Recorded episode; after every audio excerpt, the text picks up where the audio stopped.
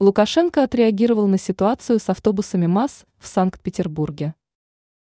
Александр Лукашенко отреагировал на ситуацию в Санкт-Петербурге с белорусскими автобусами МАЗ. Соответствующее заявление он сделал во время встречи с работниками организаций, расположенных на территории национального аэропорта Минск.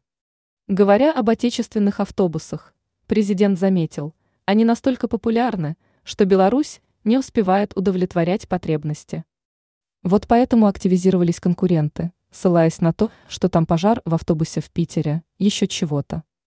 В настоящее время над вопросом работает Государственная комиссия, обратил внимание белорусский лидер. Я направил, чтобы разобрались, в чем там вопрос.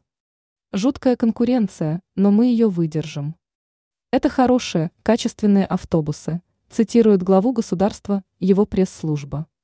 Также он сообщил, что у автобусов МАЗ отсутствуют серьезные недостатки по части эксплуатации в Беларуси. В Беларуси не горят. Так в чем вопрос?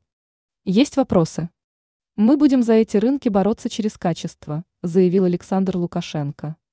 А затем пошутил, предположив, что уже скоро белорусы не будут пользоваться автобусами, поскольку в Минске в среднем на одну семью приходится два автомобиля.